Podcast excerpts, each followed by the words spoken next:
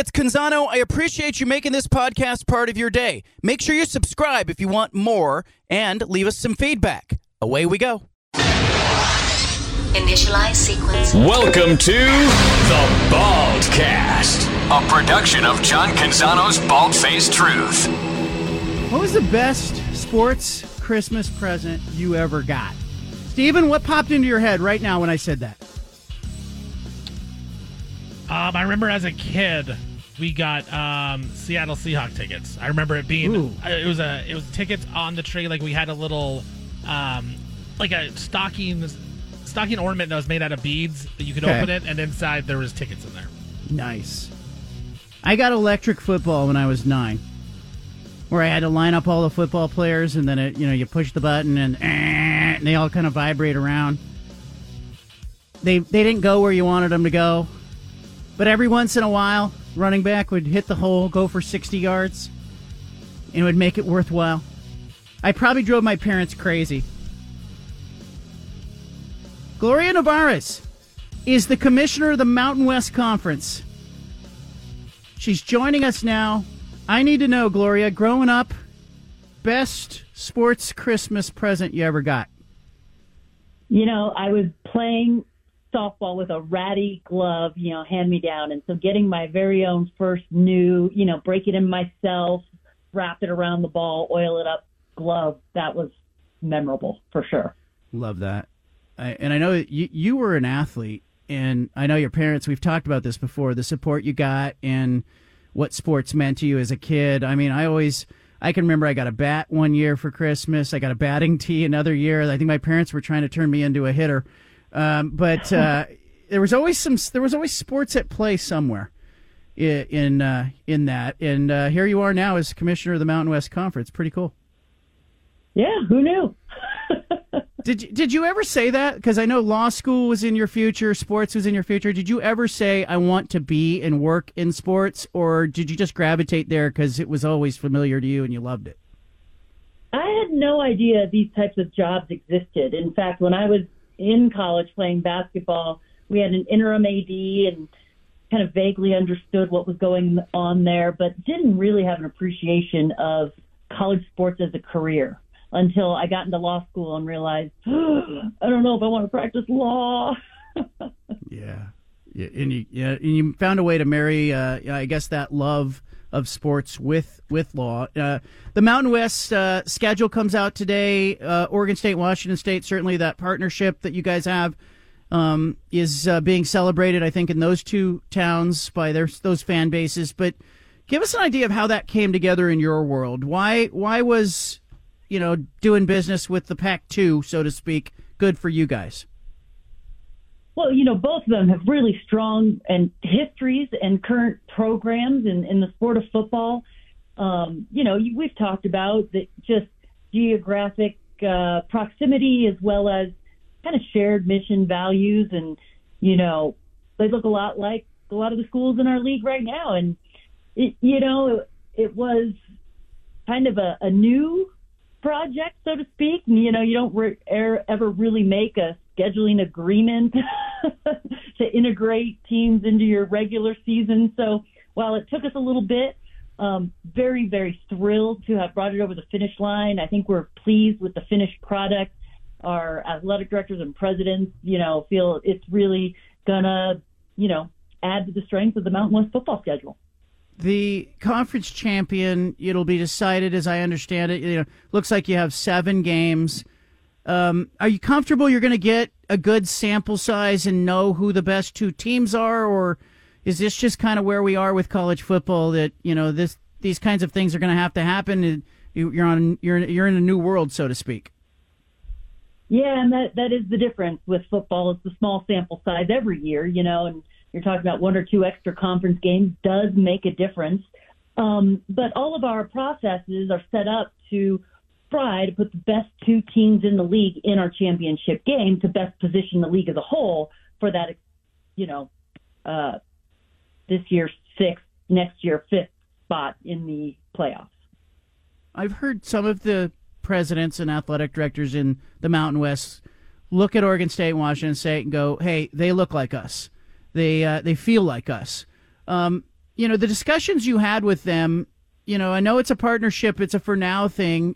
You know, how involved was the conversation about a potential true merger or reverse merger, or did you even get to that point? You know, it's really I, I, everyone talked about it. And by everyone, I mean you know media, fans, social.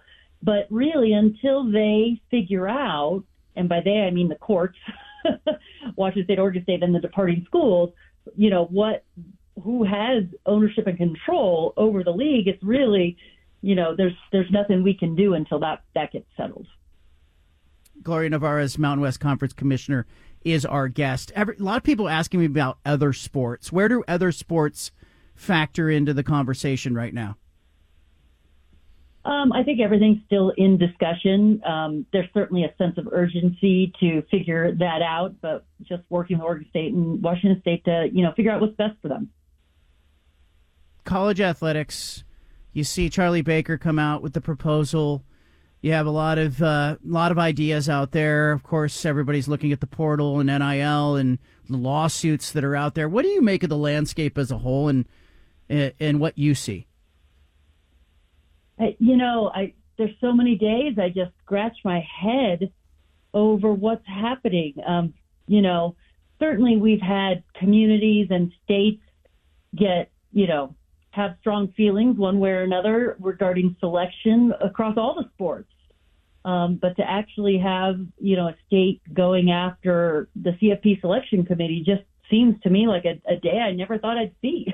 it's just, I, I don't know. I, I do, I do think though that, you know, I, I really support President Charlie Baker and, and what he's trying to do. And I, I think he's taking a very proactive role in trying to get his arms around a lot of these issues the uncertainty with the Pac-12 situation, I think, rattled a lot of people. And you know, you you obviously your members have to think about themselves, think about the conference.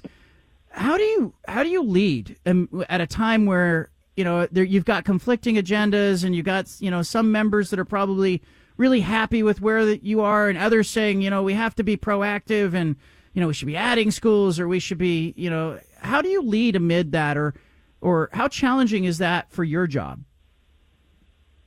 You know, one of the running jokes among commissioners is at any given time or, you know, topic, if half the league hates you and half the league loves you, you're probably doing a good job. Because we don't have that much legitimate authority, really, to just say, hey, this is what we're going to do.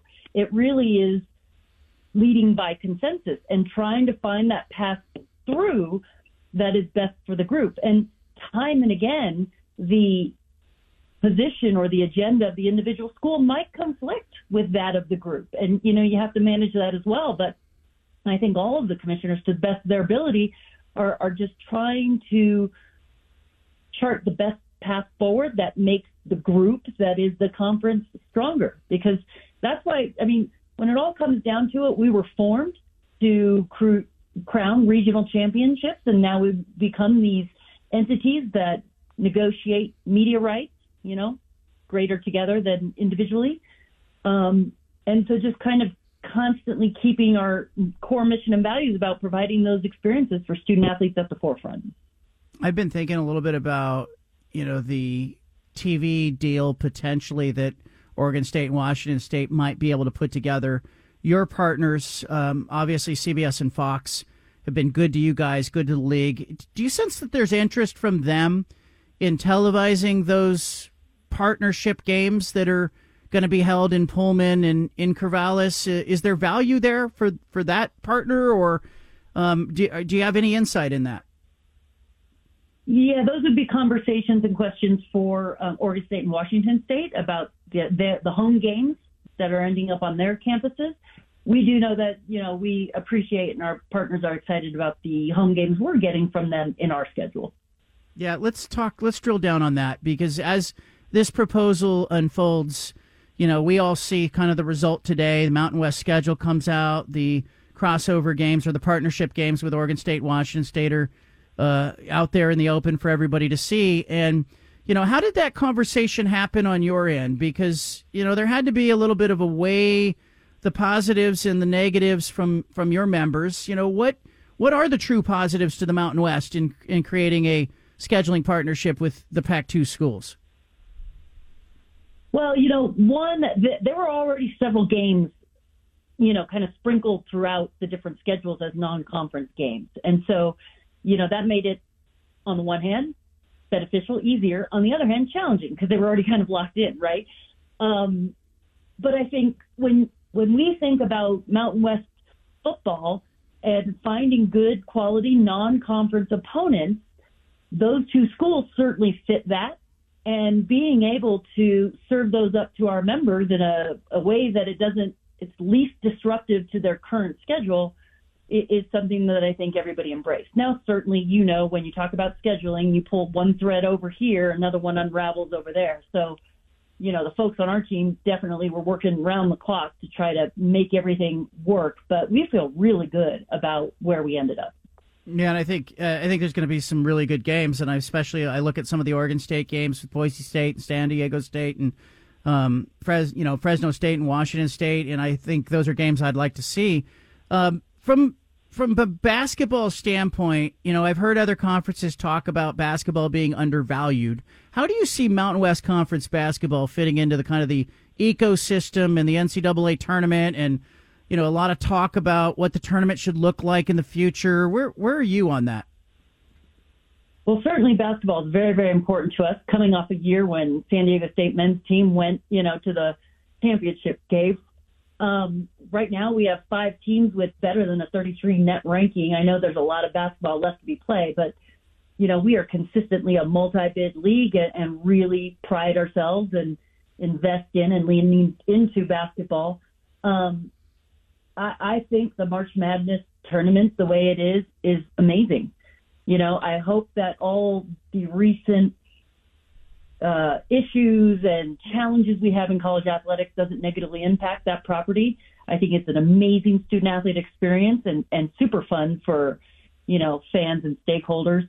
Um, but I, I, I do agree that I personally think basketball is undervalued and now, I don't have a magic wand. I don't have the power to change that, but um, certainly as March Madness continues to get stronger and you know we have more competitive teams, I, I think hopefully that market will move a little more. Gloria Nevarez with us, Mountain West Conference Commissioner, formerly with the WCC, before that with the Pac 12 as a deputy commissioner. You know, you've got such a breadth of experience in all of those conferences, and certainly in the West in the Pacific time zone as a commissioner. I'm a little worried about the fact that I find myself talking about lawsuits and realignment, and I'm talking less now on this show and writing less about the actual sports. Do you think we ever get back to that, or is this going to be a you know for a while, Gloria? And maybe I'm just asking you as a the sports fan in me kind of wants to get back to the sports at some point. I just had a very similar thought in that we had a board meeting a while ago and I was preparing slides. And, you know, as you said, how do you lead? Well, you lead by constantly future casting and trying to figure out where the environment's going. And I said, if I could just make a slide deck that didn't have the word implosion in it, I'm really, really excited about that day. But I don't know. I feel maybe we're heading for a little bit of settling because the most recent round of realignments are tied to media deals that are a little bit out into our future. Um, but certainly the two year horizon that we have on the current CFP organization and playoffs, that, I mean, that could end up adding another ripple to the environment. I don't know what that would look like, but certainly it could be another upheaval. The ongoing litigation with the Pac 2 against the departing 10 has certainly caused a pause in their world as they try to figure out who's got governance of what and what assets are there.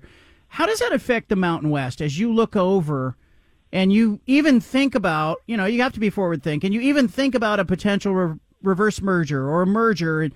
Can you even wrap your head around what that looks like if you don't know governance and you don't know what assets and liabilities are there? And certainly, you know, we try to pencil out what we think, not just with Oregon State and Washington State, but on all fronts, what our environment would look like, what that would mean to us as the Mountain West. Um, I, I'm really thankful that, you know, those two schools have such strong leadership in both Pat and Scott. I mean, I've, I've worked with them a long time and, you know, we know their student athletes and programs are in good hands. And, you know, it really on all of these things. The best we can do as the Mountain West is just not be caught off guard and consistently try to sort fact from fiction and really think ahead about all the different what ifs. Yeah, one of the what ifs it sort of involves Oregon State, Washington State just kind of going into a holding pattern. You know, have this partnership, see where it is in a year, see where it is in 18 months, reevaluate. If you're selling Oregon State and Washington State on why they need a conference, where what would you include in that argument? There's a little bit of strength in numbers, you know, stronger together than alone. I think, you know, we do have a media rights deal that's pretty favorable and collectively we have a lot of inventory in the Western region time zone, which makes us valuable. Um, the hallmark of a healthy league is that if, if any time you have a down year or rebuilding year, or you know, you just have some injuries that maybe take what should have been a good year a little bit sideways, the strength of the league can help bolster you up. And, you know, there's still a chance in championship or, you know, end of season play to catch lightning in a bottle. Whereas if you're a complete independent, um, it's a, it's a little bit tougher.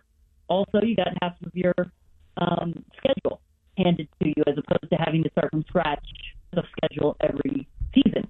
And then, not to mention all the things that nobody knows that the conference does about infrastructure, officiating, sportsmanship, awards, that that's really you know all the you know sausage making behind the scenes. Gloria Nevarez Mountain West Conference Commissioner. All right, um, football season. I, I all the to be determines. Uh, I saw the schedule. We kind of know where the teams are playing. How long until we get some dates there, or what needs to go into that before dates get set? Oh, I knew you were going to ask me, and I meant to look it up. and the guys told me just yesterday, and it's already flown out my head. All right. Well, uh, maybe I'll I'll ask you later for an answer on it. But I was just trying to figure out, you know, is that TV driven or are you waiting for something? Is, is non-conference driven? Pro- you know, I don't know. It's television driven. Yes. How do we get out from under the thumb of TV, while right, also yeah. also knowing that TV is funding this? Well, and then back in the day, we used to make our schedules and then television would come over the top and pick, you know, which games they wanted.